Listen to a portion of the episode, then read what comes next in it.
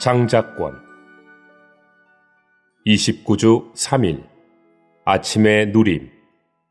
여호수아 23장 3절. 너희의 하나님 여호와께서 너희를 위하여 이 모든 나라에 행하신 일을 너희가 다 보았거니와 너희의 하나님 여호와 그는 너희를 위하여 싸우신 이시니라.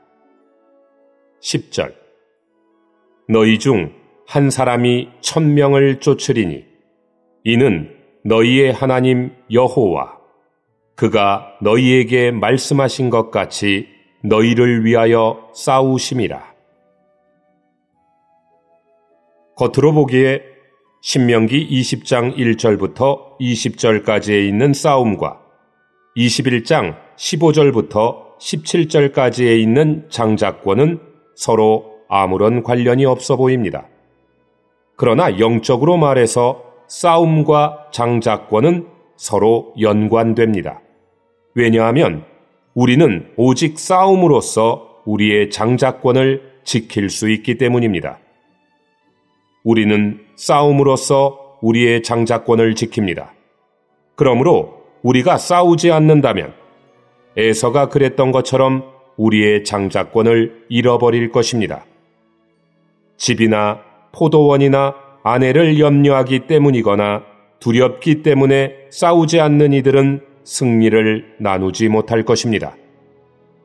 그들이 누릴 수 있는 탈취물, 곧 전리품은 없을 것입니다. 그들은 싸우지 않기 때문에 그들의 장자권을 잃을 것입니다. 오늘의 읽을 말씀. 우리는 우리의 장자권을 지키기 위해 싸울 때 하나님을 신뢰하기를 배워야 합니다. 우리는 자신 안에서는 싸울 힘이나 능력을 갖고 있지 않습니다. 자신을 신뢰한다면 우리는 싸움에서 승리하리라는 어떤 확신도 갖지 못할 것입니다. 우리는 싸우는 동안에 우리가 하나님께서 우리에게 주신 것을 위해 싸우고 있다는 것을 반드시 깨달아야 합니다. 좋은 땅은 하나님께서 우리에게 주신 것이지만 우리는 아직 적들에 맞서서 싸워야 합니다. 우리는 기도할 뿐 아니라 또한 싸워야 합니다. 사실상 우리는 싸우는 이들이 아닙니다. 왜냐하면 하나님께서 우리와 함께 가셔서 우리를 위해 싸워주시기 때문입니다. 일단 적들이 패배하면 그 땅은 깨끗하게 되어 우리의 유업이 될 것입니다. 이 싸움의 원칙은 신명기 전체를 통해 발견되는 원칙과 동일합니다. 이 원칙은 하나님은 우리가 어떤 것들을 행하기를 원하시지만 우리 스스로 행하는 것은 원하지 않으신다는 것입니다. 싸우는 것은 우리의 의무이지만 우리는 이 의무를 자신에 의해 이행할 수 없습니다. 우리는 오직 주님을 믿음으로써 우리의 싸울 의무를 완수할 수 있습니다. 우리는 주님께서 우리에게 싸울 것을 정하셨고 그분께서 우리를 위해 싸우실 것을 믿어야 합니다.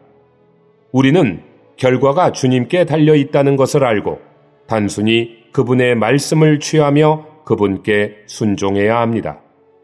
우리가 이렇게 우리의 의무를 완수한다면 주님은 기뻐하실 것입니다.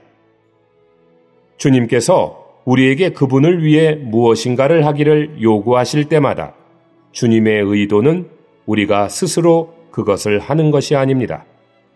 우리 스스로는 주님께서 우리에게 요구하신 일을 할 수 없습니다. 우리가 그렇게 하려고 한다면 주님은 이렇게 말씀하실 것입니다. 나는 내게 내 힘이나 능력으로 나를 위해 무언가를 해주기를 요구하지 않는다. 왜냐하면 너에게는 힘이나 능력이 없기 때문이다. 나는 너에게 요구하는 것을 나로 말미암아 하기를 원한다. 나를 믿고 나를 신뢰하기를 배우라. 나는 너를 위해 모든 것을 해줄 것이다. 나는 내가 단지 나의 움직임에 참여하기를 원할 뿐이다. 나는 사람 안에서 사람과 함께 무언가를 하기 원한다. 이러한 이유로 나는 나와 협력하는 사람이 필요하다. 내가 나와 협력한다면 나는 내가 하고자 갈망하는 것을 할 수 있을 것이다. 우리 자신에 의해서가 아닌 주님에 의해서 주님을 위해 무엇인가를 하는 것. 이것이 주님을 기쁘시게 합니다. 룻기에서 보아스는 그리스도를 예표하고 룻은 교회를 예표합니다. 룻기는 어떻게 보아스가 룻과 그녀의 장자권을 모두 구속하였는지를 우리에게 보여줍니다.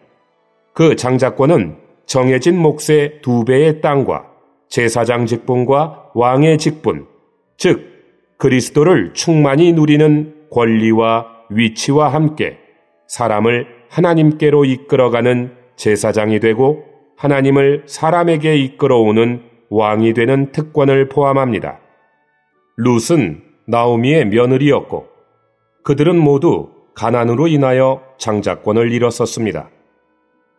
하나님의 정하심에 따르면 어떤 사람의 장자권을 회복하기 위해서는 한 친족에 구속하려는 노력이 있어야만 했습니다.